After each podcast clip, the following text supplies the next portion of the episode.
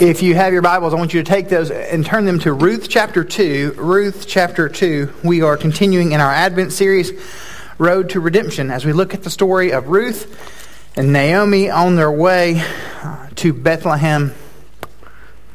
This week, uh, I was impressed as I read through this text by what God shows us um, if we just give it a little bit more attention. If we look a little bit more into what's taking place and see how God is at working, weaving in this passage. You may have noticed that it's Christmas season by your trip to Walmart or Walgreens or whatever other wall place that you go.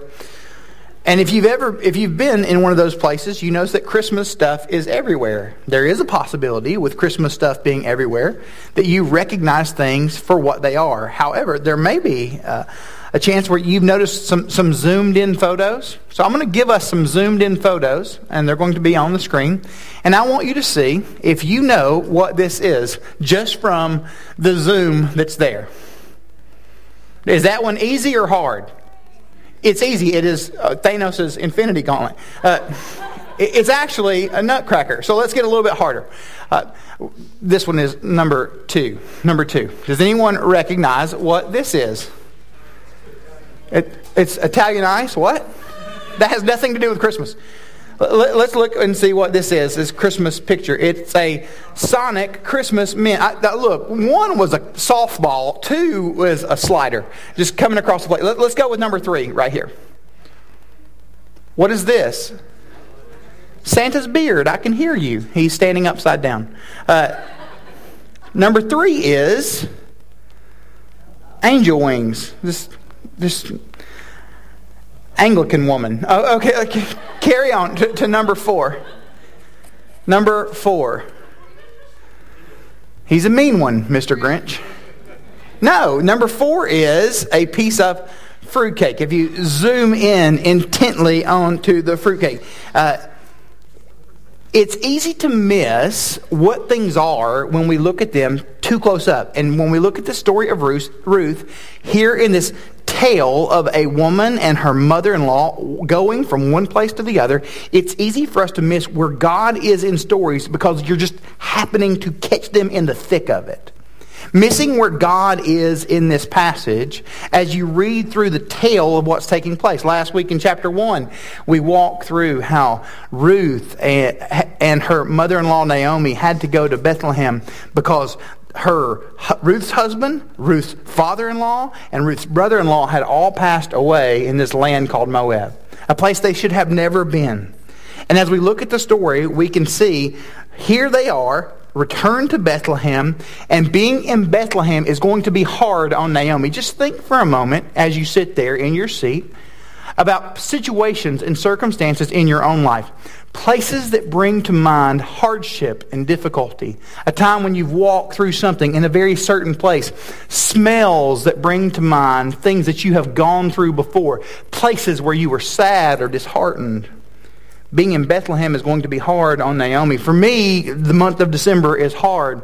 I was in high school. I graduated in 1993, if you would like to do the math. And when I graduated, uh, rather, I graduated in 1995. In 1993, my mother passed away, and it was the month of December. Every December is hard. Every December is hard. And I'm not the only person in the room who carries something like that, walking through something difficult and having a reminder of that when I'm, when I'm in the midst of something. Here, we look at the story and we see Naomi is in Bethlehem. Everything is hard. She has just said, Don't call me Naomi, call me bitter. And they have to figure out how they're going to get from point A, not to point Z, but to get from point A to point B, to point C, to point D they're moving, slowly progressing in this story. And God offers up something incredible. There are going to be three things that we see in the text today that are sown throughout chapter 2. I don't want us to miss those. So if you're a note taker, feel free to write these three things down. You'll see these three things present in our passage God's promises, God protects, and God provides. You'll notice them throughout. They're woven in the text. God promises, God protects, and God provides. Let's look, chapter 2 of Ruth.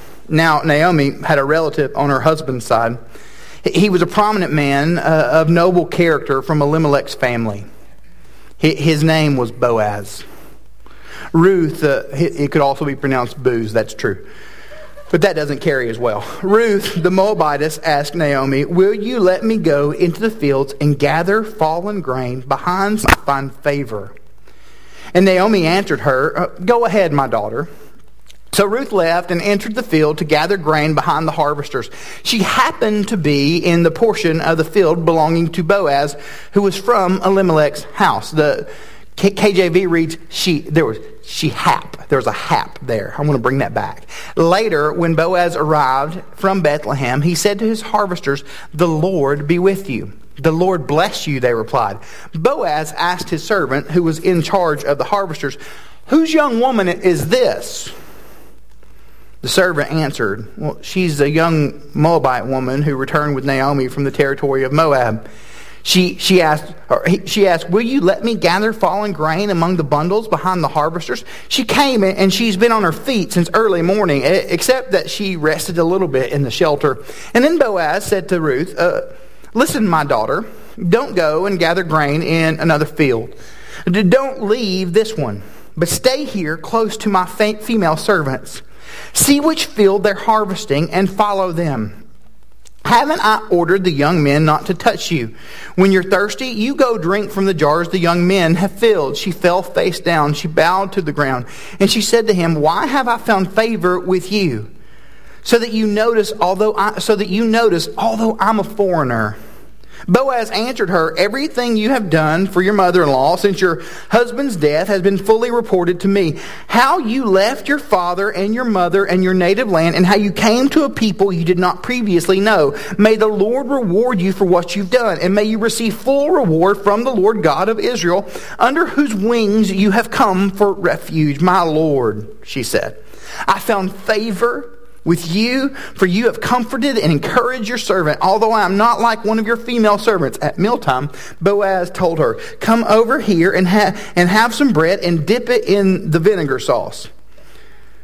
She, so she sat beside the harvesters, and he offered her roasted grain. She ate and was satisfied and had some left over. When she got up to gather the grain, Boaz ordered his young men, let her even gather grain among the bundles and don't humiliate her. Pull out some stalks from the bundles for her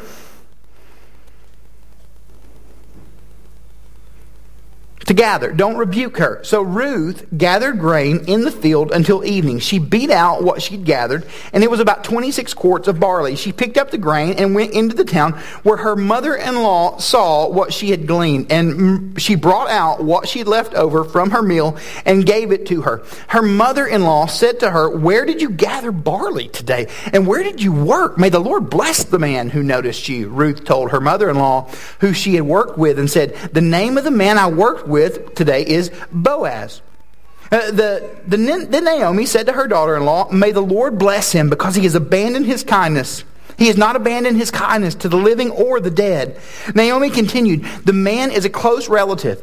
He is one of our family redeemers. Ruth the Moabitess said, He also told me, Stay with my young men until they have finished all of my harvest. So Naomi said to her daughter in law, Ruth, My daughter, it is good for you to work with his female servants so that nothing will happen to you in another field. Ruth stayed close. Ruth stayed close to Boaz to Boaz's female servants and gathered grain until the barley and the wheat harvesters were finished, and she lived with her mother-in-law. We get to see the bitterness of Naomi taking a turn in the story. We see this turn to see how good God really is. We, we need to see someone who has grieved and lost. We, we need to see people who have felt alone, and we need to see people who have been impoverished. We need someone who has struggled and the, who has walked through darkness and depression and despair. We need to see someone who has gotten to the other side of those things because there will be a point for each and every one of us when we are in the midst of it. We need to see someone who is beyond us to see that God is still with us. We need the hope of that. We need to, when we, when I see the person clinging to faithfulness of God, looking and searching for it because they know it is there, it tells me that I can do the exact same thing. As we look for these concepts today of God's promises, His protection, His provision, let's think through how God may be walking with you right now in the midst of your depression, in the midst of your darkness, in the midst of your despair, in the midst of the, the sullenness of the world that we happen to live in. And if you're in none of those things, would you be hope for someone who is? Uh, Naomi had this relative on her husband's side. His name was Boaz. He was a prominent man of noble character. The old, that, those are important words for us, that he's a prominent man of noble character. The Old Testament, when we're reading through it, it does not describe people a lot. And when it does describe people, it, it does so with intention for the sake of the story. When we read through the story of Abraham, we see that God told him to go. He got up and went. That's what you should do when you're told to go somewhere. He got up and went. We are told one thing specifically about Abraham, that he was a, an old man. It tells us that he's old so that we will see the contrast of him having a baby later. We see the story of Joseph. We don't get a lot of descriptions to Joseph. We just find out that Joseph is handsome, which gives a little bit of understanding to what would take place when Potiphar's wife threw herself at him. We read through this story of the man that we call, that we call Boaz. And when we read and see that he is a prominent man of noble character, it's using this name, it's using the idea of who he is to help us progress in the story. This descriptor is intentional that he's a prominent man of noble character. It helps us to see what's being told there. Ruth the Moabitess says in verse 2, Will you let me go into the field and gather fallen grain behind some someone with whom I find favor. And Naomi said, Go ahead. Now, you can imagine being Naomi here as you are sitting there. You've returned to Bethlehem. Everything is sad. Everything is downtrodden. Your world is hard. You've told everyone, just call me bitter because I prefer that as to being called in. And as she sits there, her daughter says, Hey, I need to go and provide for us. Is it okay for me to leave you? Can I walk away from you for just a few moments so that I can make sure that we've got something to eat tonight? Maybe, just maybe, we can split something when I get home. Go. Go. When Boaz arrived from Bethlehem, he looks around, the Lord be with you, letting us know, conveying to us again the noble character of this man. That he would look at his field workers and say to them, May the Lord be with you. It's the idea of contrasting what we talked about last week with the judges, that everyone was doing what was right in their own eyes. Yet Boaz is standing in the situation and he's reminding them that even in the midst of where they are, that there's this God that they know. There's this God that they worship. There's this God that he trusts. He asks his servants, whose, whose young woman is this? He sees Ruth in the field.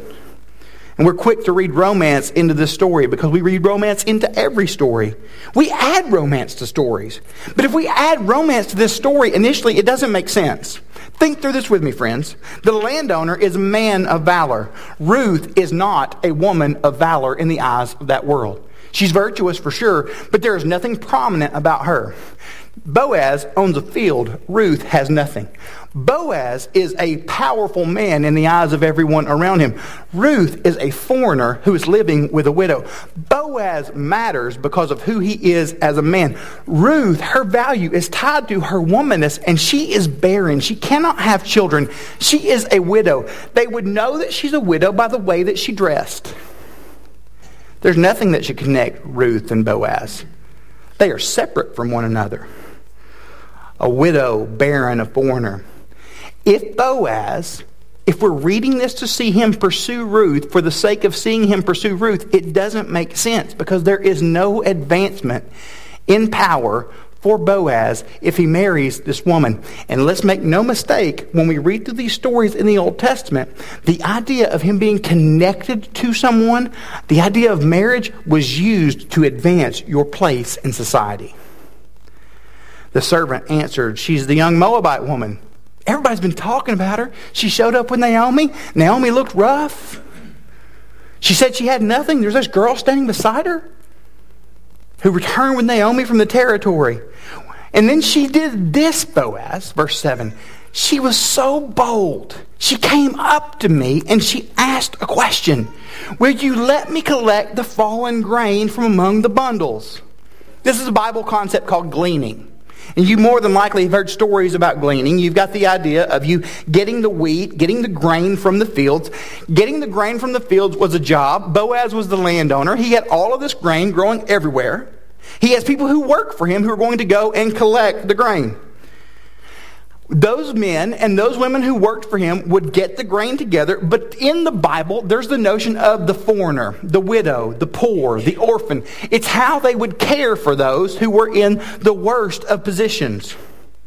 Gleaning is how Israel took care of those who were in the deep, dark, depressed places. So here's the process. You've got the men, they go into the field. They use a sickle to cut down the grain. The men would take hold of it with one hand, they would take their sickle, their knife, their, their Fortnite pizza cutter, and they would chop off the bundle. After that, the women would walk behind him. The female workers, they were the binders. They would take what was chopped down, they would tie it together, and they would carry it to the threshing floor. Behind level one and level two were the gleaners. They rolled in last, and whatever did not get picked up, whatever was the overflow, the, the edges, they would take that home. You didn't get to take that home. You didn't take home that much. But in this story, you've got Ruth, and she's gone to Boaz's number one guy, and she says to Boaz's number one guy, Can I go behind the harvesters? She's just asked a bold question, an important question in this text that we cannot overlook. She's just asked, Hey, I don't want to walk after everything's been collected. I want to walk behind the person who's chopping stuff down. I want to be able to get as much as I can. How do we know that? How do we know that that's what she's asking? One, that's how the words play out. Number two, she doesn't have to ask if she's doing anything else. The whole society set up for her to get the stuff that's on the edges. She's just said, I don't want the edge stuff. I want, the, I want to be able to get more. The Leviticus reads this way. I don't read a lot of Leviticus in here. I should drop more. It says this When you reap the harvest of your land, you're not to reap to the very edge of your field or gather the gleanings of your harvest. Do not strip your vineyard bare or gather its fallen grapes. Leave them for the poor and the resident alien. I'm the Lord your God. She's just said, Hey, I know the rules, but I want to get closer because I'm not just taking care of me, I'm taking care of my mother in law too. I want to be able to collect as much as I can. Verse 8. Then Boaz said to Ruth, uh, Listen, my daughter, don't go gather grain in another field, and don't leave this one, but stay here close to my female servants. Look, I want you to gather, but I want you to gather the good stuff. I don't just want you to gather the good stuff, I want you to be protected while you do. We have this poor image of gleaning because we've seen pictures uh, where people are walking in fields and they've got a basket on one arm and they're just slowly collecting the wheat that's there. Maybe you've visualized this. That's not what takes place here. It, it's a chaotic event. Well, at, at, our last church, we had a huge Easter egg hunt that took place at Easter. You don't have Easter egg hunts at Halloween. And while we're having this Easter egg hunt, there's a field for three, four, and five year olds, and there's a field for the older kids, and they would hide the eggs. And then there's a field for, for the toddlers. And, and toddler could be defined as like the little bitty ones, but also the babies were there. The thing about babies is they really can't collect eggs. The, the mom's got there and she was a stroller. And I look over and there's a woman with a stroller.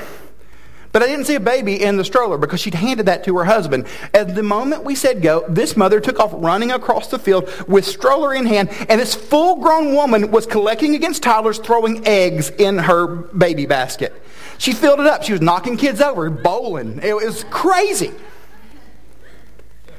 When we read through this story of gleaning, that's the image that we should get because God's rules had said make sure you leave some stuff on the edges and the outskirts for those who are poor. But gleaning's cutthroat. It's rough. It's literal hunger games. Harvesters could get rough. They would do everything but ignore the law because if they'd ignore the law, they would lose their jobs. A woman without a person with her was at a huge risk of being taken advantage of, of being victimized. How do you know that they would read the law like this? Well, let me ask you how often do you give minimal observance to God's laws? Paying attention to the letter of it while missing the heart of it. Ruth could have labored all day and by the world, in the world that she lived in, she could have brought home nothing. Wait, are you saying someone can work hard all day long and still not still barely have enough to survive? Are you saying that someone's situation in life can be full of hard work and they still have hardship? Are you saying that someone can work harder than everyone else and still struggle? Let me ask again how often do we give minimal observance to God's laws, paying attention to the letter, yet missing the heart? One commentator says this Walking with God takes us into a sea of possibilities that stretch out our capacity for sacrifice and our imagination for obedience, reminding us there's always more to following God than we think. If we are going to truly follow after Jesus, we are to not simply see the letter of the law because the letter can be cold, but we are, as David, to see the heart of it. Because it's in the depth of who God is that we can understand what He's called us to do and who He's called us to be. To be the people of God, living for the sake of God. Verse 9 See which field they're harvesting. This is what Boaz, still talking to Ruth, this lady who's just showed up at his field, and follow them. Haven't I ordered the young men not to touch you? Again, letting us know that in this world, if these men are not giving this direction, they will do everything they can to take advantage of vulnerable women. When you're thirsty, go drink from the jars the young men have filled. Now, if you're in work, if you're the worker in the field, if you're level one, the guy with the sickle or the pizza cutter, then you have water provided for you. If you're level two, the ladies who would collect, you also have water provided for you.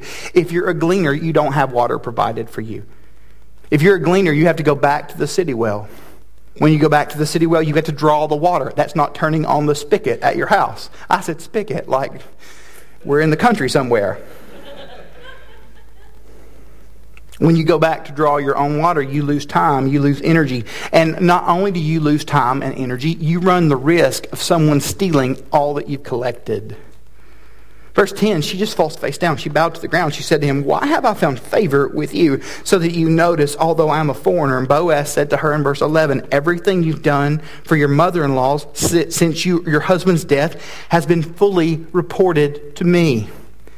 He has noticed all that she has done and all of the ways that she's done it. He has noticed that she had, that Mara shows up with her back to her. He has noticed how she has not stopped caring, not stopped loving, not stopped providing. He has noticed that all that she is doing is not just for her, but for the one that she walks with how you left your father and your mother and you left your native land and now how you come to people you did not previously know. May the Lord reward you for what you have done.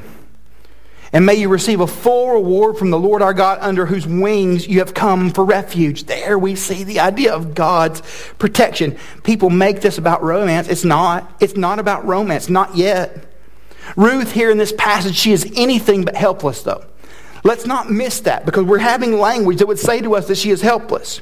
But this woman is not that. She's walked away from who she was and she's left her home, she's left her culture, she's left her family, she's left her gods to travel with a mad, bitter woman who cannot advance her cause in any way, shape, or form. If Ruth had gone home to Moab, she could have found another Moabite who worshiped that weird god of theirs. She could have had family and kids. She could have had all of those things. Yet here in this passage, you have her turning her back on all of that because there's something unique about this God. What Boaz is saying to her Look, I can care for you, I can provide for you. In this moment, but you've got one true caregiver. That's this Yahweh that we know. Verse 13, My Lord, I found favor with you, for you've comforted and encouraged your servant, although I am not like one of your female servants. I'm not like them. It's even more intense. At mealtime, Boaz said, Come over here and have some bread and dip it into the vinegar sauce. Now, this is a big deal because they're sitting there in a group of people, many of them who are Jewish. And as they are sitting there, you would have the outsiders and you would have the insiders. You would have the gleaners, you would have the workers, and you would have Boaz.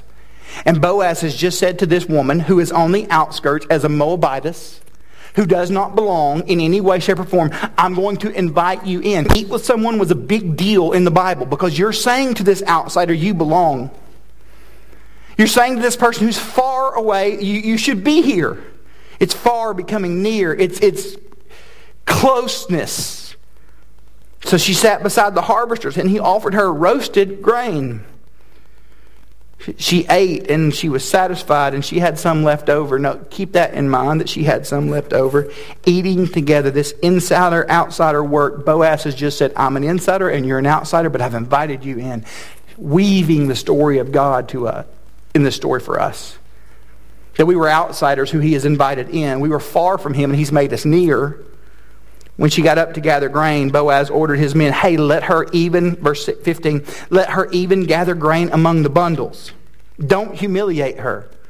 Again, letting us know the culture that they lived in was one where a woman would be humiliated, was one where she would be embarrassed. Do not say anything to her. You treat her as if she belongs to my family. That's what he does pull out some stalks from the bundles. You do extra for her. And leave them for her to gather. Don't rebuke her. 17. So Ruth gathered grain in the field until evening. She beat out what she gathered, and it was about 26 quarts of barley. So I'm not guessing you've measured barley this week. She took home two weeks' wages. In this walk, that's how much she took home. After she'd beaten out the grain, she got this before the process. So before she takes home this two weeks' wages, she's been walking around carrying around about 120 pounds of grain. That lets us know a couple of things about Ruth. Thing number one, she could whip any of you in a fight. Thing number two, they were listening to Boaz. Ruth brought home the bacon, not literally because they couldn't eat that. That's better material than y'all give me credit for. Verse 18. She picked up the grain. She picked up the grain. She went into town where her mother in law saw what she gleaned. So she goes home. She has her two weeks' wages, and her mother's been waiting. I don't know if you've ever been a parent in a situation where you're waiting for your kid to get home. Will they just text me? Will they just call me? Will they let me know they're on their way? Parents ever been there? Got the teenager at your house? Had the teenager at your house? Hope's gone for like 12 minutes and she's my wife and I'm like, hey, where are you at? Mainly because I'm with the four kids by myself. Just please show up. Help us, Lord. Boaz is displaying actual covenant love a covenant not with Ruth, but with God. And as we look at this passage, the mother in law has been waiting. Where is she? She's hauling 120 pounds of grain, lady. It's going to take a minute. And when she shows up, stress shifts. Where did you get all of this? You're right. Your kids come home with something from school. Hopefully, not corona. And when you look over at them, where'd you get this? I traded it. Shows up. Where, where'd you get this? Where'd this come from? Ruth told her mother in law, whom she had worked with, and said, the, man, the name of the man I worked with today is Boaz. This whole story comes full circle. Then Naomi said to her, May the Lord bless him because he has not abandoned his kindness to the living or to the dead. The word kindness in that passage doesn't get it. Your Bible may say loving kindness. That doesn't get it either. It's a Jewish word. It's hesed.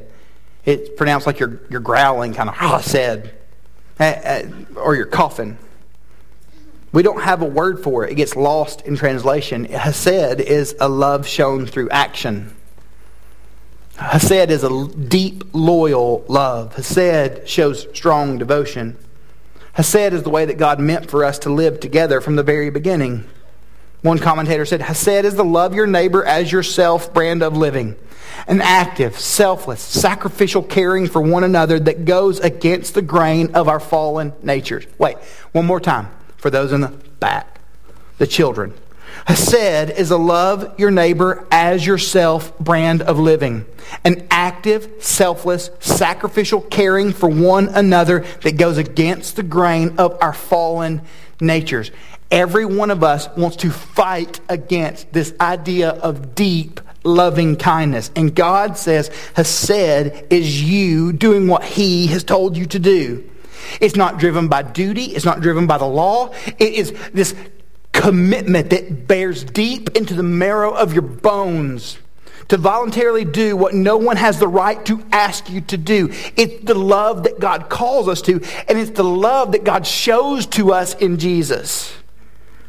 We read in this passage and we see the idea of this Hesed love, this kindness that has been shown to the living and the dead. Well, who's it being shown to? Who's showing it?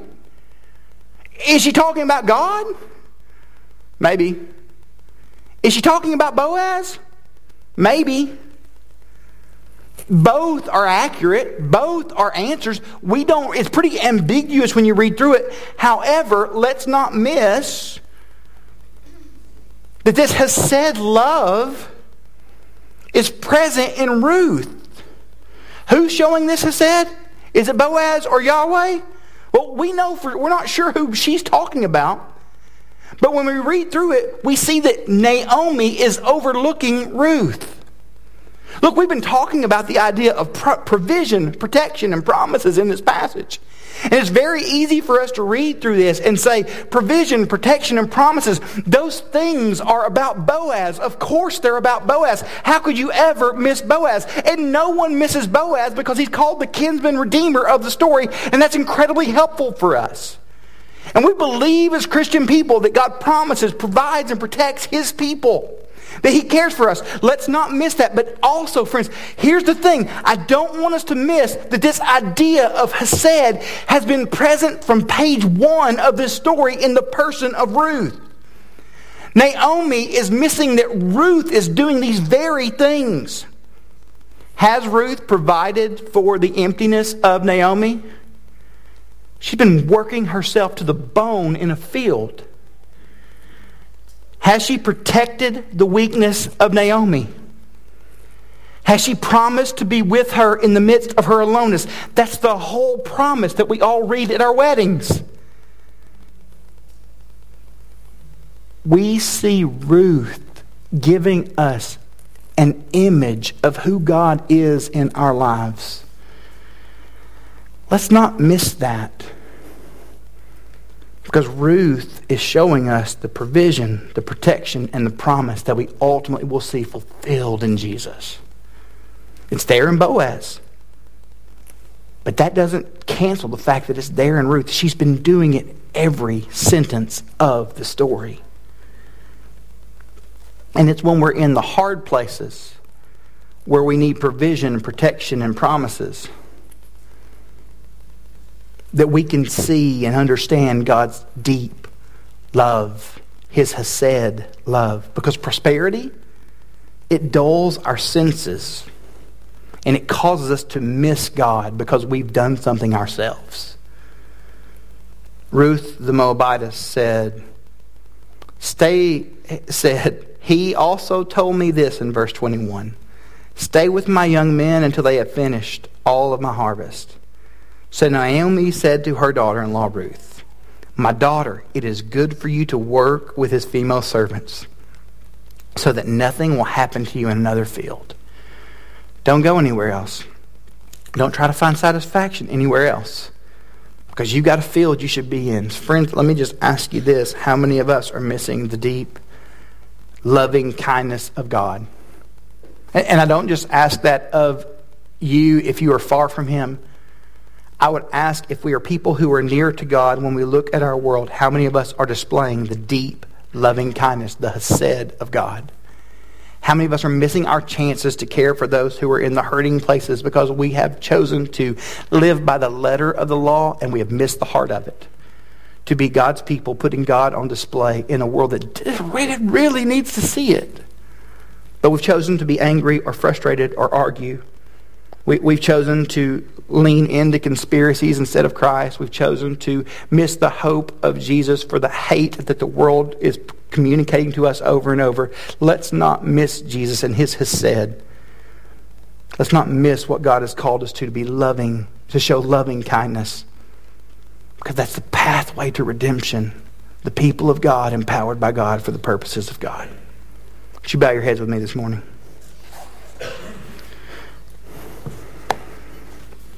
So, Father, we thank you for the truth of your word. We thank you that you speak to those of us who are far from you, that you care for us, and you meet us in our deep, dark places. Lord, for those of us in the room who are in Naomi's spot right now,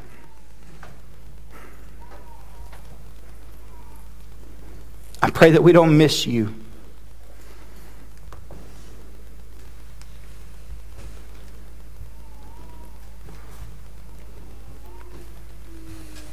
Father, I, I pray that we don't overlook the promise, protection, and provision of Jesus that's being on display right now through someone in our lives. Let us see it. Let us encourage it. Let us, let us love that person in the way that you do.